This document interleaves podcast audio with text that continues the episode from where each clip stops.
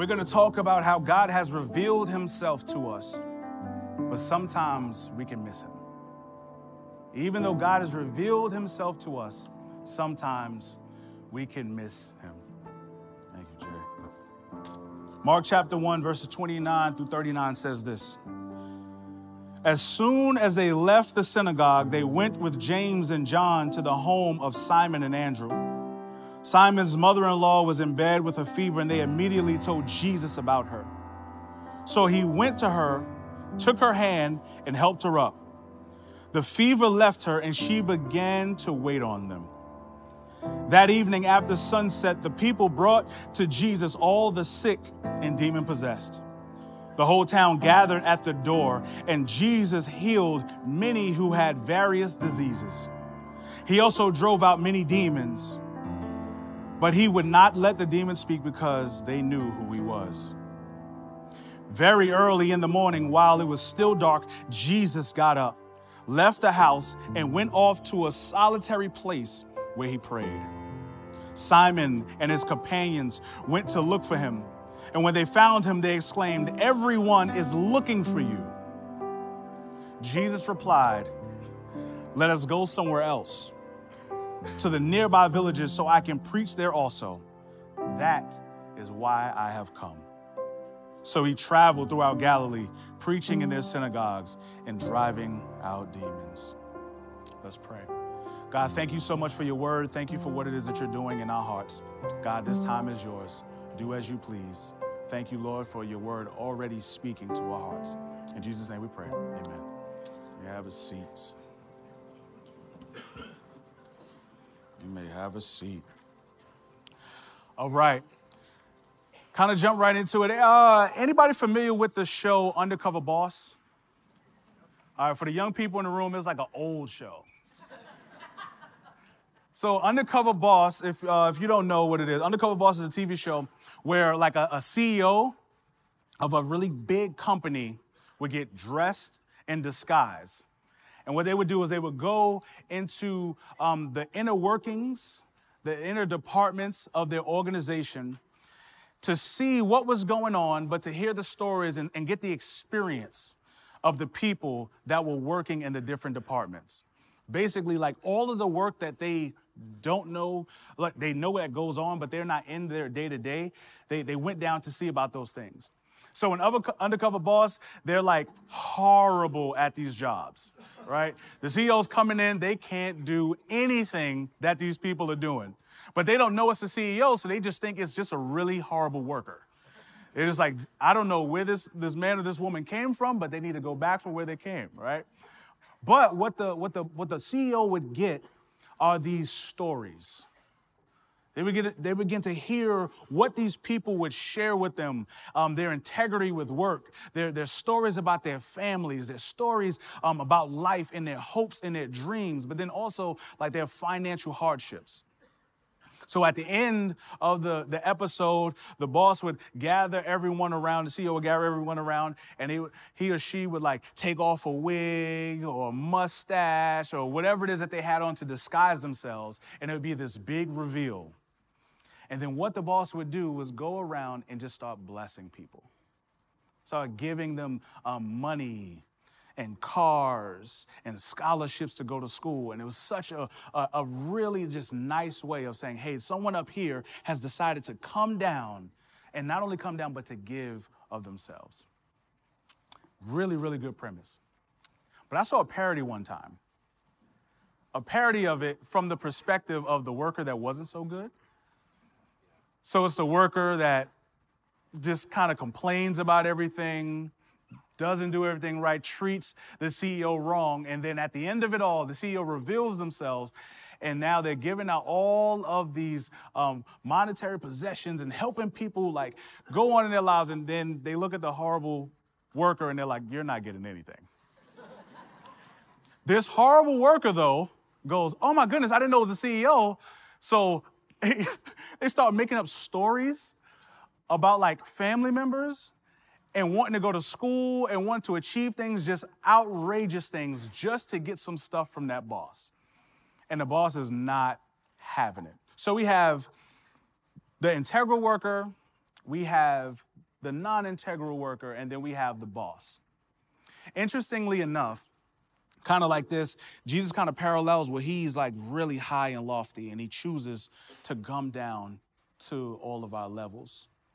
But the difference between Jesus and the undercover boss is Jesus never disguised himself, he always revealed himself. Jesus completely revealed himself to the world, completely revealed himself to the people that we're going to be talking about this morning, and yet and still, the people missed him. The people missed him. So, what I want us to recognize this morning is Jesus has already revealed himself. Let's not miss him. Let's not miss him. So, a little bit about what Jesus did, what Jesus did in, in uh, verses 32 through 33. It says this That evening after sunset, the people brought to Jesus all the sick and all the demon possessed. The whole town gathered at the door, and Jesus healed many who had various diseases. He also drove out many demons. So, what can we take from this to show us how Jesus has revealed himself? One of the biggest things is this shows Jesus' compassion. It shows his compassion. So, this is a continuation of what happened last week. Jesus was already in the synagogues um, doing his thing, already healing people, casting out demons, making way for his kingdom to come on earth. He's doing all of these things, and it just continues. So, Jesus is more busy now, continuing his ministry, and yet and still, in the midst of his busyness, in the midst of everybody just asking for him to do things, Jesus looked at everyone that needed healing and had compassion on them. Compassion to see about all of their needs and not only meet them, but exceed them. In the same way, Jesus wants to heal and deliver the people in this town, he wants to do the same thing in our lives as well. Not only has Jesus um, showed his compassion in this, Jesus also showed his authority. Jesus, with a word, he spoke and demons flee. There's something about when Jesus speaks, not only in the natural, but in the spiritual realm as well, and things have to shift and move. So not only is he a God of compassion, but he's a God of all authority. When Jesus speaks into the lives of his people or just speaks into the world, things start to shift and start to move and start to happen. Oh, he's a God of all authority. All compassion, but all authority as well. That things in this life that we don't think should obey him, obey. Winds and waves obey him at his voice. Demons flee at his voice. And that same God who has that authority and yet that compassion is fighting for you. One of the ways that we know that Jesus was inviting is because why would you continue to bring so many people that need to be healed to a person that is unapproachable?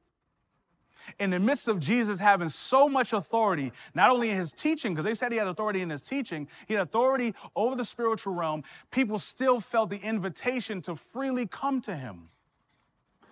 He didn't close himself off, but he opened himself up. Jesus has revealed who he is. Church, let's see it and let's believe him. Let's not miss his compassion. Let's not miss his authority, but let's also not miss his invitation. Jesus is inviting us to deeper depths in our relationship with him. So not only did he have compassion, authority, Jesus also prayed. One of the, the biggest things um, in our lives when we get busy that usually kind of gets put on the back burner is our prayer life. It's one of the things that gets cut when we're trying to like catch up in life. You ever been so busy, you're like, all right, I need to get everything done so that I can rest. And then usually when we say, hey, like, so I can rest, it means so I can just chill. What's the definition of rest? What is true soul rest? It's spending time with God. Sometimes it is, hey, don't do anything, take a nap, go to sleep, eat something good. But a lot of times on the soul level, it's spending time with your Heavenly Father, filling yourself up so that you can pour out And God already knows how much you're pouring out, and He wants to continue to fill you up. But in the midst of our busyness, as Jesus has modeled, we should not go in the opposite direction of prayer, but we should actually go deeper into prayer. So Jesus modeled the more busy He was, the more He prayed. The more busy He was, He was like, yo, I gotta wake up super early in the morning. And scholars suggest this is like probably like 3 30, 4 o'clock in the morning. I'm like, Jesus is the GOAT. Three, four o'clock in the morning, I am not getting up. But what if it's a season that I really need it? What if it's a season that I'm feeling depleted? What if it's a season that I'm, I'm constantly pouring out and giving to God? That is the time that we should lean into prayer. God, give me what I need for today. I trust you with my day, not to pull it back on the back burner. And every time I personally have done this in my life, when I sacrificed some sleep, God always met me with the energy that I needed for that day. So, prayer. God is a God of compassion, God is a God of, of, of prayer.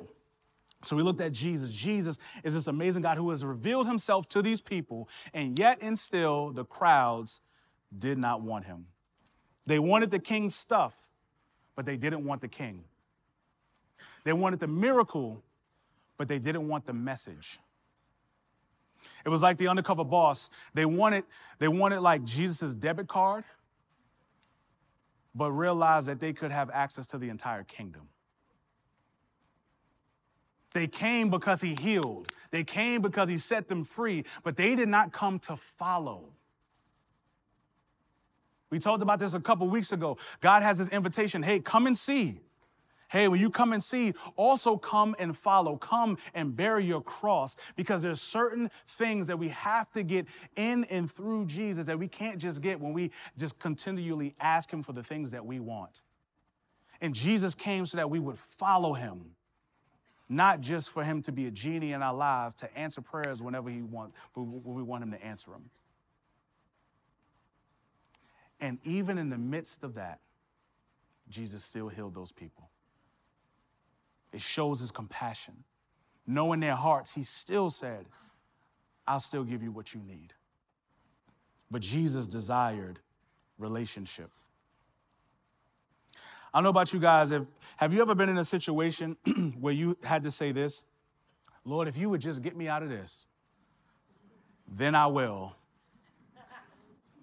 Yep little giggles online. Put that in there. Put a little amen if you got that. I've had to say this so many times in my life God, if you just get me out of this situation, I will. And you know what happens? Three days later, I have a good intention and I'm praying and I'm like, God, what did I say I would do again? After I told you if you get me out of this situation? It's this kind of same premise. I'm not really uh, uh, attacking it, but, but I am trying to hint at it. When, when God when God does the thing that, that, that we ask Him to do, are we going after Him or are we just waiting for the next time that we're going to have to say, God, if you get me out of this, I will? I think a better response to check our hearts in the midst of those is God, I'm already in it. Show yourself to me, reveal yourself to me. Show me what you desire of me in the midst of the hardship. But that's what God requires. That's what God desires is for us to literally go after him.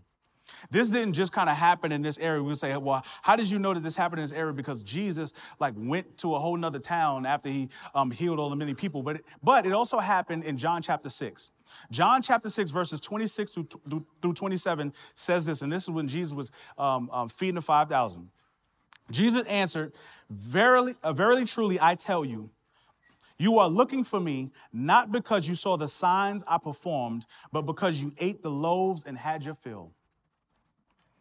Do not work for food that spoils, but for food that endures to eternal life, which the Son of Man will give you. For on him God the Father has placed his seal of approval. Jesus is saying, I have things physically that, that I want to bless you with. Truly and genuinely do.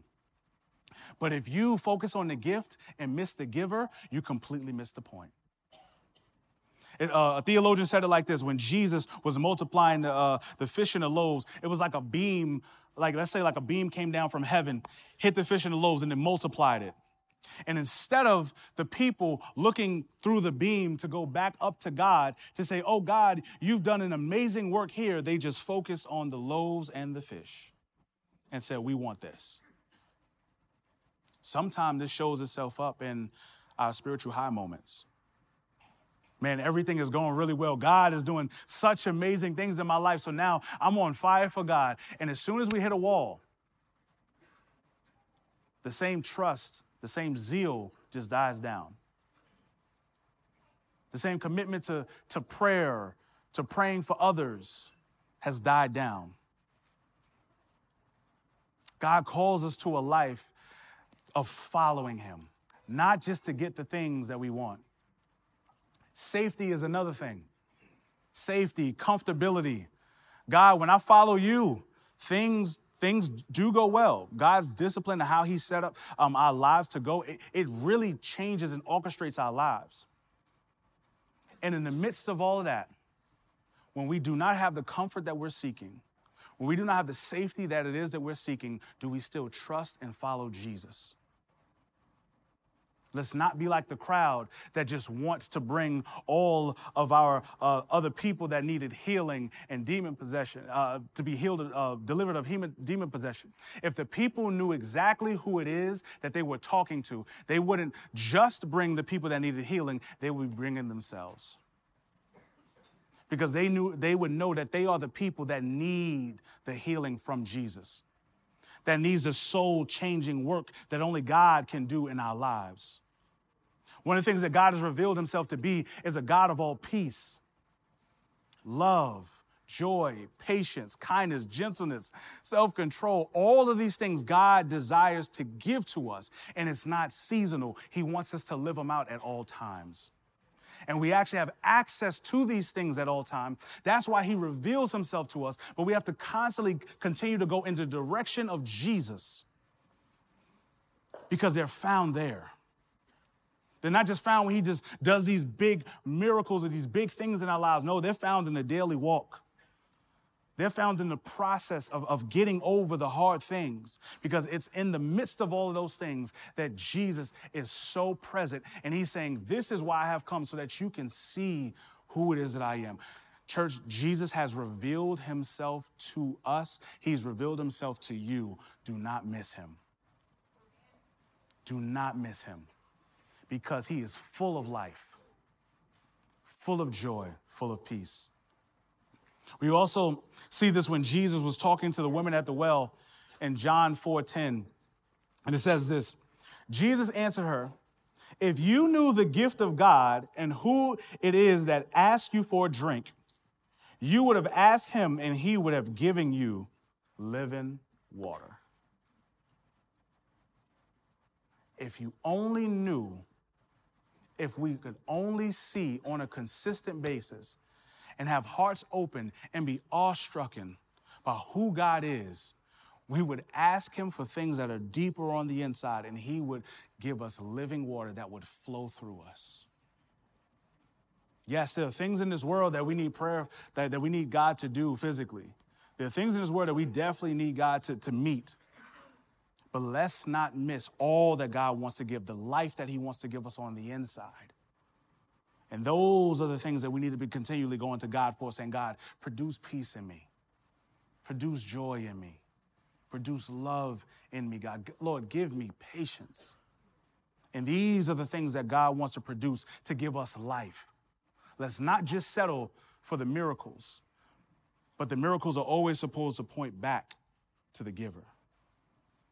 Let's, God has revealed himself. Let's not miss him. One thing that Jesus is not is a genie. He's Lord. He's the one that not only cares for us, not only has exactly what we need, He's the one that gets to call the shots. And we think about it like this everything in my life is much better in God's hands than it is in my hands anyway. So, in the midst of God revealing himself to his church, let's not miss Jesus. When people are watching and when they're not watching, let's not miss Jesus. So, some of the ways I kind of thought through how it is that we can live a life where um, we're not missing Jesus, where we're seeing him every day is three things. And Jesus modeled this in our passage. One of the first things is to serve, is to serve. All right, we have to serve. So we talked about um, kid life having some needs. Talked about a clothing drive that we have. We have many things on our uh, uh, uh, local uh, reach page for you to go out and to serve. But I'm not just talking about serve. We, we, we got to look at what Jesus did um, in this town and, and say, how did Jesus serve? Jesus not only did good acts of service, but he was a servant. Jesus not just did good acts of service, but he was a servant. And when Jesus came into the town, he, I, he didn't just go like, okay, what's the things I need to get done? Let me do this, this, this, this, and this. All right, then I'm, then I'm out. No, when he came into that town, Jesus was fully present. Jesus saw all of the needs and had compassion for those people. And the same way that Jesus has done that is what God calls us to do. When I was thinking about what, what picture this is look like, I actually thought about my mom. My mom is one is a is a real, true, genuine servant. And many times I did not like it. I don't know what church you guys have grown up in. I grew up in a church that had like stuff going on all the time. And this was also before like God really captured my heart. So I really wanted to do my own thing. But my mom would call me to do everything in that church. Not only that in the church, out into in the community. One thing my mom really gave me is like, hey, uh, single moms that have like strollers and things that need to be carried up and down stairs, like, meet it. Homeless people um, that, that, uh, that, that needed a little extra money, you got it, give it. Old women that needed uh, help across the street, go meet that. And so many other things. But my mom didn't just do the acts of service, she was a servant. She had like God lenses that allowed her to see the needs that were around her. A good waiter, a good waitress has a little towel, and they already know what you need before you even ask. That's the heart of a servant. The heart of going in and actually seeing what people need and meeting that need. And one thing about my mom, by worldly standards, she did not have the means to give. But God gave her everything that she needed to serve. And she helped so many people. And she's instilled that in me. And I'm not as good as she is, but I'm trying. I'm getting there. But not acts of service, but being a servant, living a life that sees the needs and meets the needs. So, a serve, the next thing is pray. Pray, pray, pray. Jesus modeled it by going to a deserted area, praying in the midst of his busyness. But it's not just praying for just praying's sake, it's praying trusting. Trusting.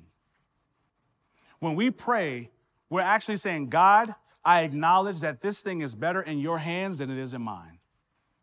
Whether it's your job, you wake up in the morning, day to day tasks and, and activities, what is, what is the posture of your heart to release everything that is burdening, burdening you to God?